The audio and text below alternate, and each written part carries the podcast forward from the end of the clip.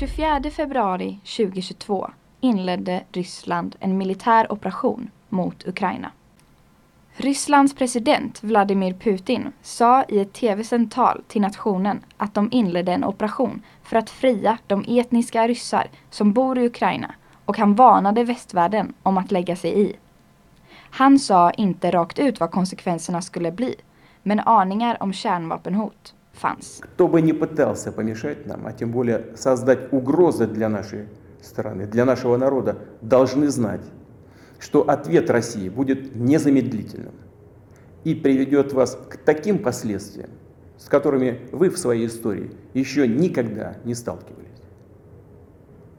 Мы готовы к любому развитию событий. Уверен.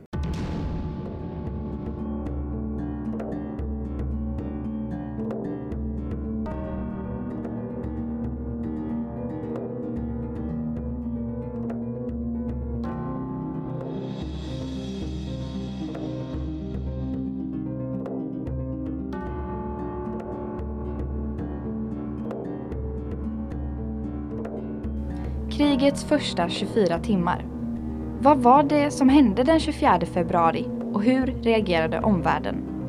Du kommer få uppleva torsdagen i februari då allting började. Vi som medverkar är Ines Fransson, Linnea Ullman och jag själv, Elsa Pettersson. Men först spolar vi tillbaka några år till 1991. 1991 blev Ukraina en självständig stat efter att ha varit del av Sovjetunionen sedan 1922. Efter splittringen av Sovjet uppstod en stor finansiell omställning i Ukraina eftersom de gick från att vara en starkt styrd planekonomi till att bli en friare marknadsekonomi. I samband med den ekonomiska omställningen förbjöds kommunistpartiet i Ukraina och en politik med mer kapitalistisk inriktning växte.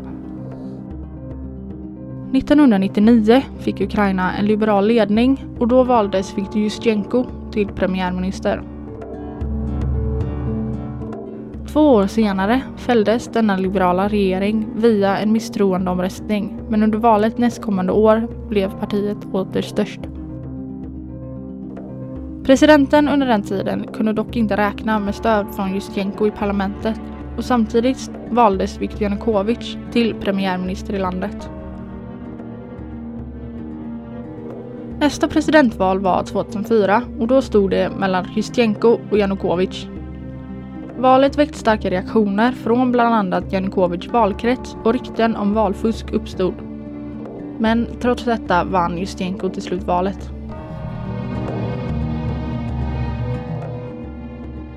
I samband med den globala finanskrisen 2008 tappade Viktor Justenko allt mer förtroende som politisk chef i Ukraina. Detta ledde till att han förlorade nästkommande val 2010. Viktor Janukovyč valdes in som president i detta valet och därefter följde en försvagad demokrati i Ukraina. Man återinförde censur i medier och genomförde en ogiltig förklaring av en grundlagsändring som tidigare begränsat den sittande presidentens makt i landet.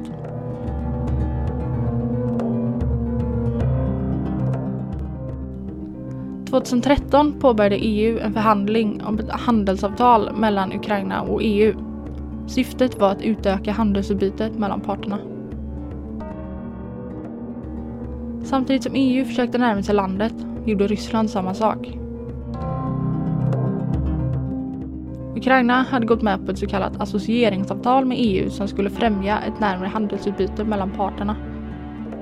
Men Viktor Janukovytj drog senare tillbaka detta eftersom han inte hade något intresse av försämrade relationer till Ryssland. Urdragningen från avtalet ledde till stora protester i landet.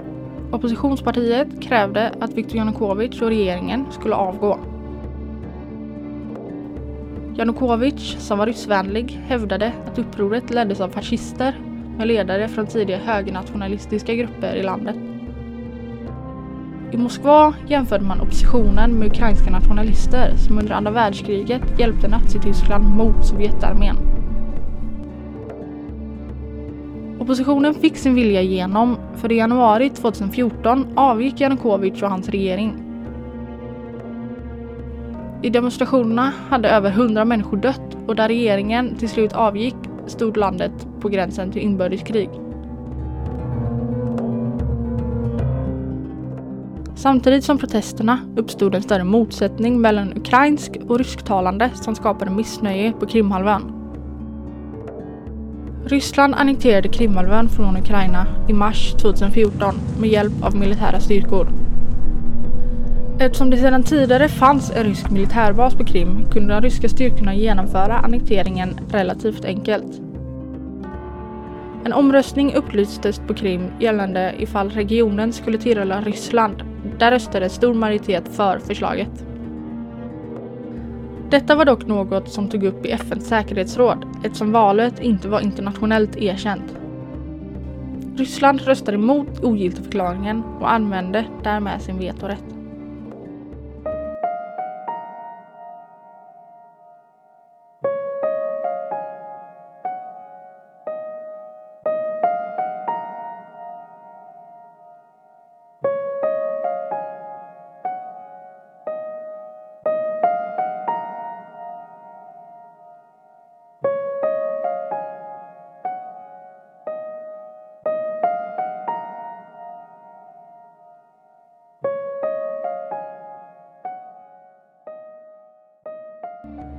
Större delar av världen erkänner inte Krim som en del av Ryssland än idag eftersom valet inte har hållits på några lagliga grunder.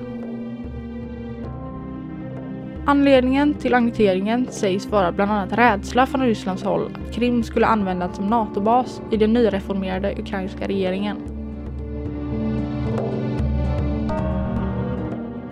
Proryska rebeller stöddes av Ryssland. Dessa var emot myndigheterna i Kiev och den ukrainska regeringen. Motsättningarna skulle leda till stridigheter som började 2014 och som ägde runt i utbrytarregionerna Donetsk och Luhansk, även kallat Donbassregionen, i östra Ukraina. Det var främst de proryska rebellerna mot paramilitära nationalister. Annekteringen av Krim ses enligt FN som ett tydligt brott mot folkrätten och i samband med händelseutvecklingen 2014 införde EU och väst ekonomiska sanktioner mot Ryssland. Ryssland svarade på sanktionerna genom att stoppa deras import av mat från väst då de inte heller ville göda deras ekonomi.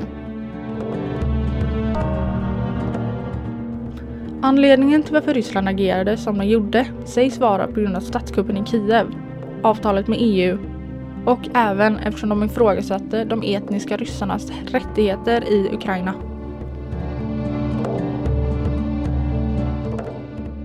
2014 och 2015 tecknade man fredsavtal, kallade Minsk och Minsk 2, mellan Ukraina, Ryssland och de proryska separatisterna. Båda avtalen riktade sig mot konflikten i Donbass och man ville främst få eldupphör, att man skulle dra tillbaka vapenstyrkor, fria krigsfångar samt att återge kontrollen av gränsområdena till Ukraina.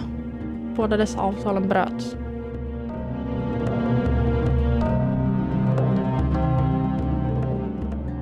2018 trappades konflikten upp eftersom Ryssland ville ha kontroll över ukrainska skepp på väg in och ut genom Azovska sjön som lokaliserad mellan Ukraina och Ryssland och även i kontakt med Krimhalvön.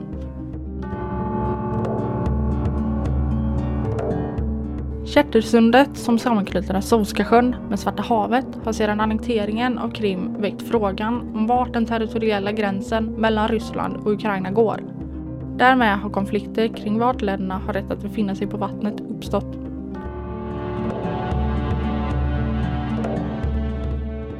I slutet av 2021 och början av 2022 trappas konflikten upp ytterligare. Ryska trupper har setts vid gränsen till Ukraina och rapporter från flera håll har kommit om att militära övningar pågår. Den 24 februari förflyttar sig trupperna över gränsen till Ukraina och nu har ett fullskaligt krig brutit ut.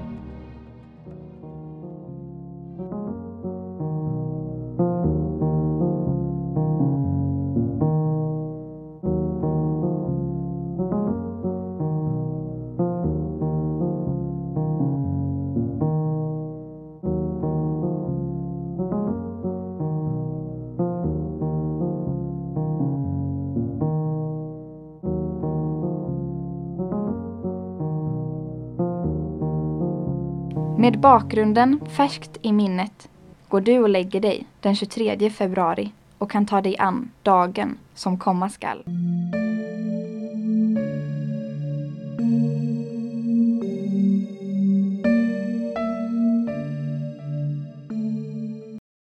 När folk vaknar den 24 februari 2022 möts de av nyhetsflöden som visar på att det varit en händelserik natt. Natten börjar med att Ukrainas president Volodymyr Zelensky håller ett tal där han varnar för att ett nytt krig i Europa kan vara nära. Eftersom Ryssland står redo med tusentals stridsfordon och ännu fler soldater vid de ukrainska gränserna. Han meddelar att Ryssland har godkänt en militär offensiv. Inte ens en timme senare säger Anthony Blinken, som är USAs utrikesminister, till tv-bolaget NBC att Ukraina antagligen kommer att bli anfallet av Ryssland under natten. Och mycket riktigt händer det saker under natten som bekräftar det Zelensky och Blinken varnade för. Ryssland stänger luftrummet över östra Ukraina, det som gränsar till Ryssland. Och sen stängs Ukrainas civila flygtrafik, då de fått uppgifter om att ryska anfall kan vara nära. Klockan fyra på morgonen håller Rysslands president Vladimir Putin ett förinspelat tal där han berättar om att de har tagit ett beslut om en militär insats i Ukraina. Han säger att målet inte är att ockupera Ukraina utan att avnazifiera och avmilitarisera landet. Han uppmanar Ukraina till att inte göra motstånd. I sitt tal varnar han även andra länder från att lägga sig i. Han säger att de kommer att svara direkt med citat konsekvenser som aldrig skådats tidigare. Kort efter talet en fråga om bara några minuter hörs nu flyglarm i Ukraina. Och kraftiga explosioner inträffar i bland annat Kiev, Odessa, Mariupol och Charkiv. Attacker sker från norr, öst och söder samtidigt. Ukrainas utrikesminister bekräftar att Ryssland har invaderat och att en fullskalig attack nu är igång. Men detta är inte allt som händer vid denna tidpunkt. FN håller samtidigt ett krismöte för att diskutera situationen och där får den ryska ambassadören en chans att förklara invasionen. Han hävdar att Ukraina har sig själva att skylla eftersom de brutit mot Minskavtalet. Syftet säger han därför är att skydda de ryska separatisterna i utbrytarregionerna i östra Ukraina. Efter detta hålls tal efter tal från västvärlden med samma budskap. De fördömer den ryska invasionen av Ukraina. Just vid denna tidpunkt är det USAs president Joe Biden, försvarsalliansen NATOs generalsekreterare Jens Stoltenberg och ordförande för EU-kommissionen Ursula von der Leyen. De meddelar även att Ryssland väntar hårdare sanktioner från EU och USA. Klockan har nu blivit sex på morgonen och om någon tvivlade på att Ryssland har invaderat finns det ingen anledning att göra det längre. Mer bevis kommer på att en fullskalig operation är igång. Detta i form av bilder från övervakningskameror som visar militära fordon som kör in i Ukraina. Det kommer rapporter om ryska trupper i Odessa och beskjutningar mot militära ledningscentraler och flygplatser sker. I Kiev äger en kraftig explosion rum och sprids via bilder till omvärlden. Ukraina meddelar även att de har skjutit ner ett stridsplan som var ryskt. En timme senare uppmanas invånarna i den ukrainskkontrollerade delen av Luhansk att evakuera västerut. Vid denna tidpunkt kan det även ses i ekonomin att det har blivit krig. Bland annat går oljepriset upp. Moskvabörsen börjar också bli påverkad och de väljer därför att stänga den ett tag. Vid öppningen har den rasat med 45 procent. Även rubeln, som är Rysslands valuta, försvagas rejält. Klockan slår åtta. I staden Charkiv uppmanas nu invånarna att hålla sig hemma. Även skolorna stänger tills dess att de fått en klarare bild av situationen. Kanske anade folk redan då att den klarare bilden de skulle få inte skulle vara positiv. De här åtgärderna vidtas på grund av uppgifter om att ryska trupper kommit in i östra Ukraina, nära Charkiv. Men ryska trupper kommer också till Krimhalvön. Och i Kiev, där det har skett explosioner, vill många nu fly västerut. Det bildas därför långa bilköer, men även köer till bankomater, då folk är rädda att banksystemet ska krascha. Det är också långa köer till bensinmackar och apotek. Många har som plan att ta sig till Polen. Sen inför Ukrainas president krigslagar i hela landet och uppmuntrar befolkningen till att göra motstånd och försvara landet.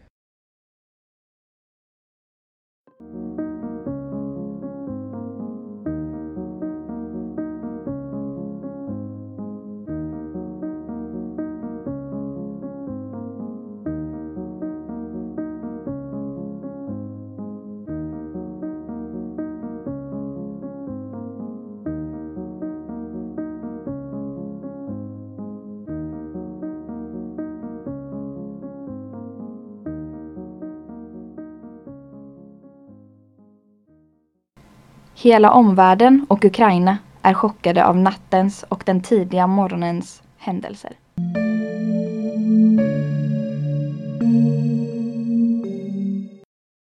Det har nu gått fem timmar sedan Putins tal visades på tv-apparater runt om i Ryssland och de ryska styrkorna gick in i Ukraina.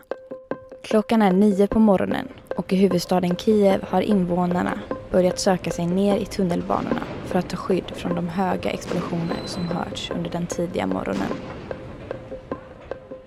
I andra städer som Lviv, som ligger i västra Ukraina, uppges medborgare av ukrainska myndigheter till att stanna hemma och släcka alla lampor. Myndigheterna klargör dock att de inte vill att invånarna av staden ska drabbas av panik. Magdalena Andersson går in i pressrummet. Klockan är kvart över tio. Hon står tillsammans med utrikesministern Ann Linde och försvarsminister Peter Hultqvist framför journalisterna. Sveriges statsminister tittar ner i sitt papper innan hon säger med ett sammanbitet ansikte. God morgon. Idag inleddes ett nytt och mörkt kapitel i Europas historia. Hon fortsätter och redogör att Rysslands invasion av Ukraina är oprovocerad, olaglig och oförsvarlig och att ansvaret läggs på den ryska politiska ledningen. Samtidigt i Ukraina så har invånare i bland annat Kiev tagit på sig sina vinterjackor och skor för att ta sig till köerna som har börjat bildas vid bankomater och bensinstationer. Allt för att förbereda sig för det som redan har hänt. Rysslands invasion. I den södra hamnstaden Odessa, som är den viktigaste hamnstaden i landet, faller en missil runt klockan 12. Det inkommer uppgifter från lokala myndigheter att missilen som träffat staden är rysk och att 18 personer har mist sina liv på grund av den. Samtidigt vid lunchtid håller Jens Stoltenberg, Natos generalsekreterare, en presskonferens i Bryssel, Belgien. I staden där många stora världsorganisationer har sina huvudkontor, där Nato är inkluderat. Hans slips hänger snett mot den vita skjortan när han säger freden på vår kontinent har slagits i spillror.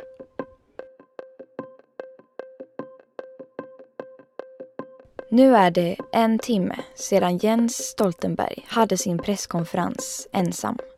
Klockan är alltså ett och nu står han inte vid podiumet själv längre. Med sig har han EU-kommissionens Ursula von der Leyen och Europeiska rådets Charles Michael. De talar om att de är enade med det ukrainska folket. Det haglar med presskonferenser Även Storbritanniens premiärminister Boris Johnson säger att Rysslands invasion av Ukraina är ett angrepp på demokrati och frihet över hela världen. Han säger våra värsta farhågor har besannats. På ryskt håll så har den ryska kommunikationens och informationsmyndigheten gått ut med en varning och uppmaning till alla ryska medier att bara använda sig av ryska källor när de ska rapportera om kriget. Detta för att inte så kallad falsk information ska nå ut till folket. De anger även att om medierna går ut med falsk information så kan de bestraffas med böter upp till 5 miljoner rubel, vilket motsvarar ungefär 150 000 svenska kronor.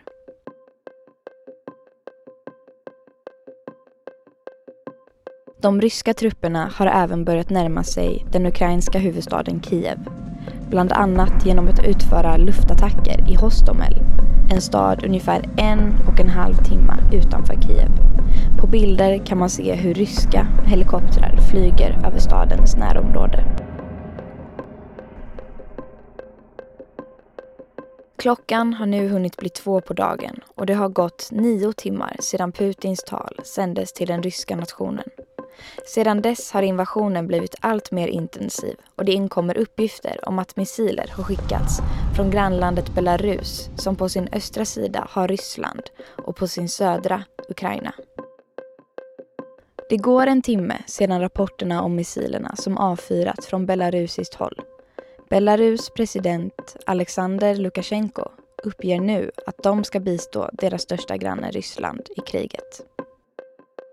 I Ryssland, som Belarus valt att bistå, går myndigheterna ut med en varning till alla de demonstranter som samlats på gator och torg runt om i landet. Myndigheterna varnar om att de som deltar i antikrigdemonstrationer kan få möta juridiska konsekvenser. Kievs borgmästare Vitali Klitschko berättar att fyra stycken tunnelbanestationer inte kommer att användas av tåg och kan därför brukas som skyddsrum istället när invånarna hör flyglarm.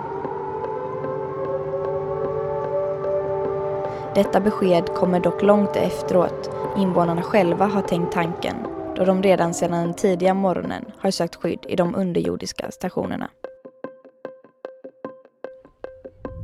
För attackerna under krigets första dag har varit många enligt den ukrainska polisen som klargör att över 203 ryska attacker har ägt rum sedan kriget startades, något som Ryssland motsätter sig och klargör är falsk information och att det bara har träffat 73 objekt som är av militär infrastruktur.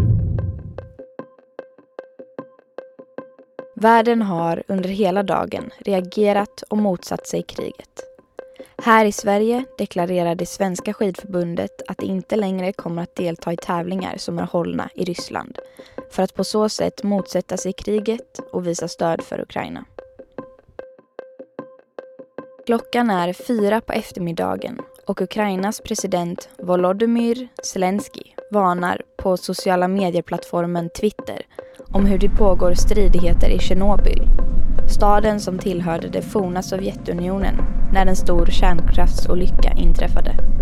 De ryska styrkorna försöker enligt Zelensky att ockupera kärnkraftverket och att de ukrainska soldaterna gör allt vad de kan för att förhindra dem. I det krigsdrabbade landet går Kievs borgmästare återigen ut med ett uttalande. Denna gång gäller det inte tunnelbanor utan Vitali Klitschko säger på sin officiella Facebook-sida att han utlyser ett utgångsförbud från 10 på kvällen till klockan 7 på morgonen. Han pekar dock på att om man som civil ändå vill röra sig i staden under dessa timmar så måste man ha med sig och kunna visa upp ID-handlingar. På svenskt håll så har statsminister Magdalena Andersson precis pratat med den ukrainska presidenten Volodymyr Zelensky som varit på allas läppar världen över under hela dagen. Under samtalet klargjorde Zelensky för Andersson att invasionen av Ukraina kan ses som en krigsförklaring mot hela Europa.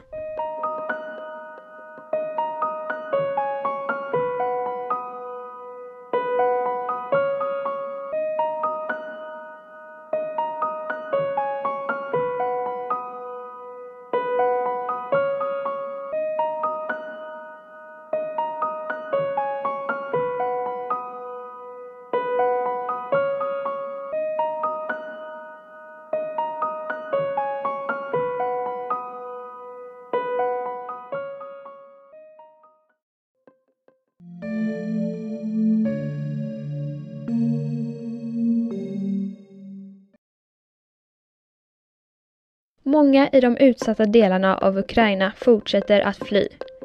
Köerna västerut blir allt längre och befolkningen blir allt oroligare. Eftermiddagen börjar lida mot sitt slut. Tjernobyl kontrolleras nu av ryska trupper. Ryssland lyckades med detta, men inte utan en hård strid.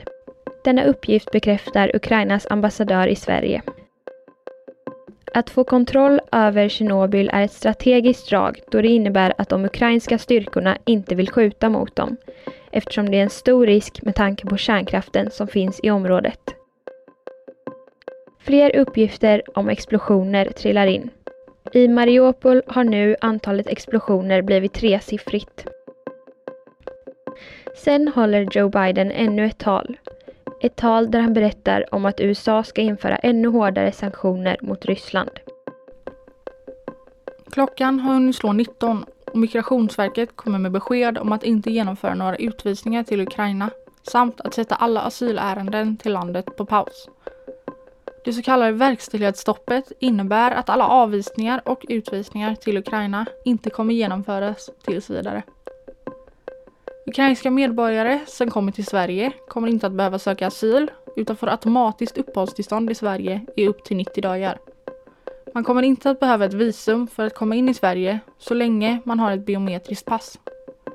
Detta gäller enligt EUs massflyktningsdirektiv och efter de 90 dagar du fått med uppehållstillstånd har du möjlighet att söka ytterligare uppehållstillstånd samt asyl enligt EUs massflyktningsdirektiv genom Migrationsverket. Klockan har nu hunnit slå åtta på kvällen och Europas politiska ledare har blivit inkallade till ett extrainsatt möte i Europaparlamentet med syfte att enas om ytterligare sanktioner mot Ryssland. Mötet pågick fram till sent på natten till fredagen och det man beslutade om var hårdare sanktioner mot den ryska banksektorn samt ekonomiska sanktioner mot enskilda ryska och belarusiska personer. Sanktionerna ska påverka 70 procent av den ryska banksektorn samt innebära hårdare kontroll på export till Ryssland. Tullverket rapporterar att hårdare kontroller av teknik med dubbla användningsområden kommer att gälla från 26 februari. Samt kontroll av varor som kan ge militära eller tekniska förstärkningar. Varor som är lämpade för oljeraffinering och varor som är lämpade för luftfart eller rymdindustrin. Dock beslutades inget om att utesluta Ryssland från det internationella banksystemet Swift, vilket innebär att Moskvas främsta inkomstkälla fortfarande kommer kunna tjäna pengar på sin olje och gasexport.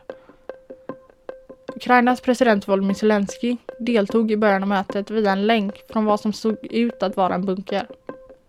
Sveriges statsminister Magdalena Andersson sa efter mötet att stämningen var ödesmättad eftersom det inte kändes självklart att de någonsin skulle få prata med president Zelensky igen.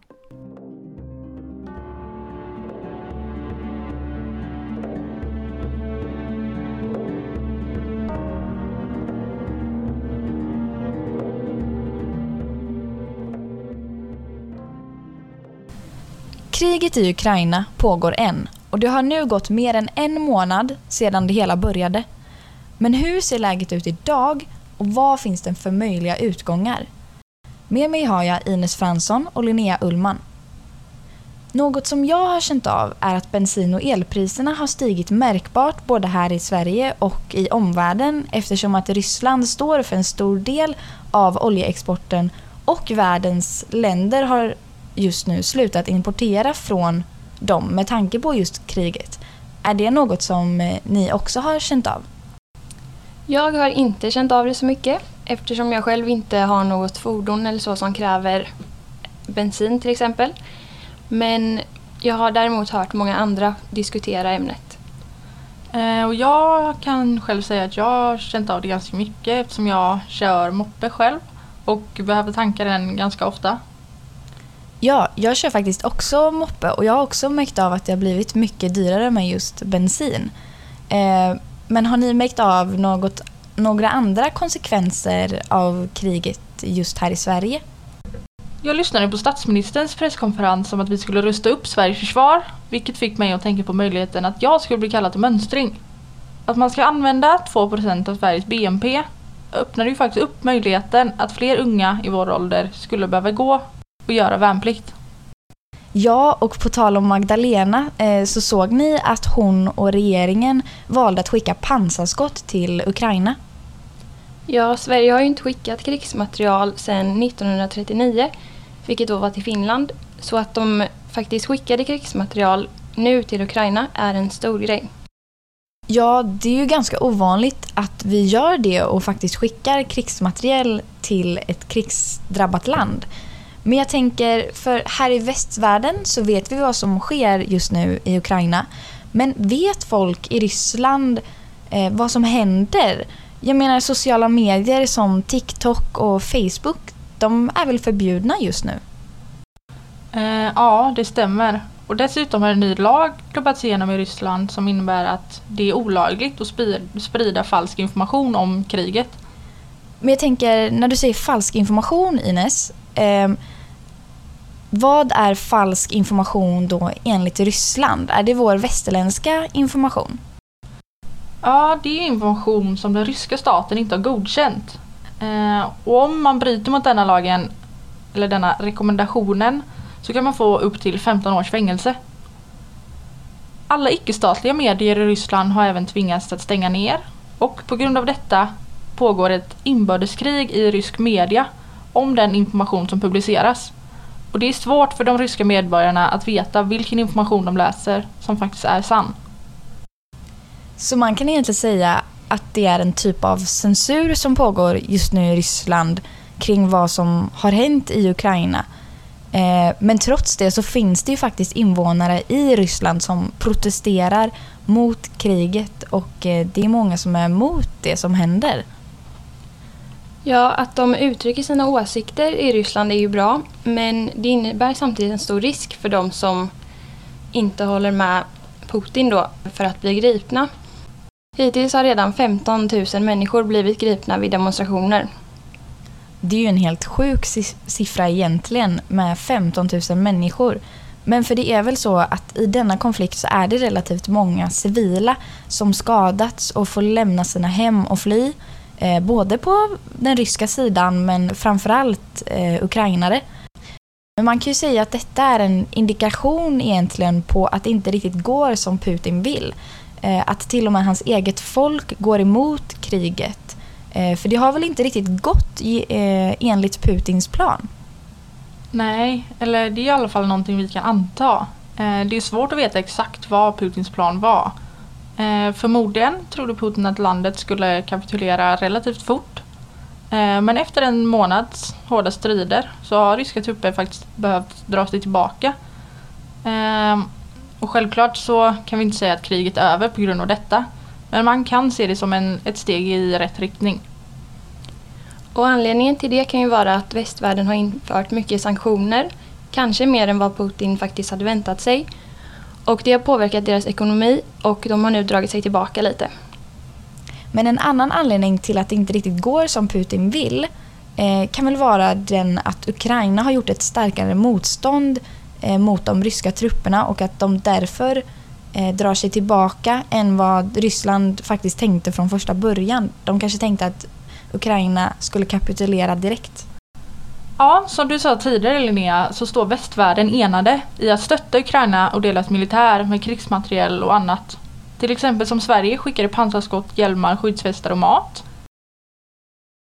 Och på tal om mat så läste jag en artikel från Jordbruksaktuellt att all export av spannmål, framförallt vete, från Ukraina och Ryssland står still.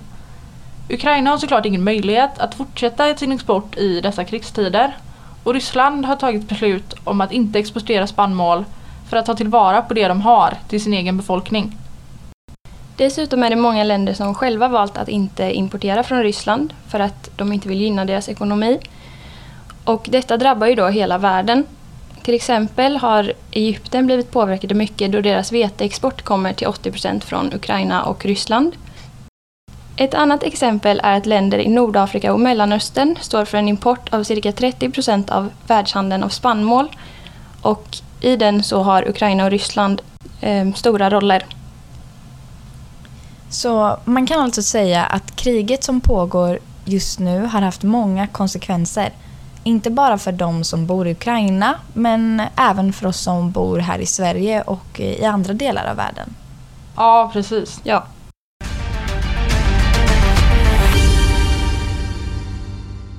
Om vi nu ska ta oss ifrån nutidsläget och istället blicka framåt. Vad finns det för utgångar för kriget i Ukraina och hur kan det sluta? Ja, en utgång kan ju vara att Ukraina vinner. Och det skulle kunna hända genom att de fortsätter att kämpa emot och på så sätt då hamnar i ett förhandlingsläge som är gynnsamt för dem. Ja, eller så blir det en motsats till det. Att Ryssland faktiskt segrar. Det är omöjligt att veta hur världen kommer utvecklas i detta utgångsfall. Eh, och vi vet inte om Putins mål faktiskt är att återförena och återuppbygga den forna Sovjetunionen. Eller om hans agenda faktiskt är, som man verkligen har påstått, att fria alla etniska ryssar i Ukraina. Men det mest troliga är nog att kriget slutar efter ett fredsavtal mellan just Ukraina och Ryssland. Men däremot så kanske det inte händer just nu eftersom att striderna inte har pågått särskilt länge och det är inte säkert att alla vill ge upp än. Så för att ett avtal ska hända så måste striderna på något sätt hamna i ett dödläge där det inte händer särskilt mycket. Men sedan måste de ju även enas om villkor som de båda ska gå med på. Och just nu vill Ryssland att Ukraina ska förbjudas att gå med i EU och NATO och att de helt enkelt inte får dra sig emot västvärlden. Så bara framtiden kan egentligen visa vad som kommer att hända.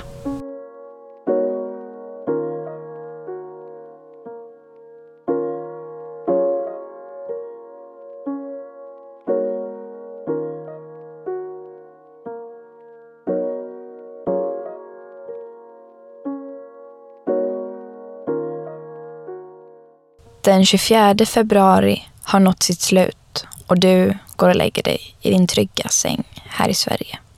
Du har nu fått höra om bakgrunden till det pågående kriget i Ukraina och möjliga utvägar ur det.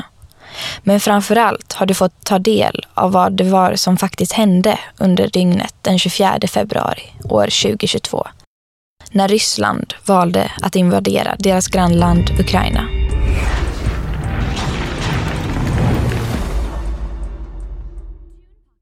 Vi som har producerat podden är Ines Fransson, Linnea Ullman och jag själv, Elsa Pettersson. Där du fått lyssna på en inspelning om Ukraina-krigets första 24 timmar. Tack för att du har lyssnat.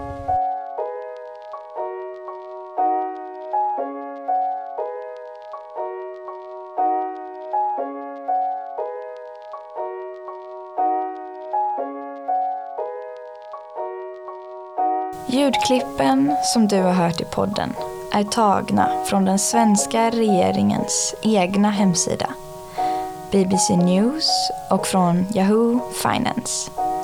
För att få tillgång till övriga källor och om du har några frågor så kan du kontakta vår producent Ines Fransson på inesf20 iski.se isky.se. I nästa veckas avsnitt tar vi oss an första världskrigets första 24 timmar och orsaken till varför det bröt ut.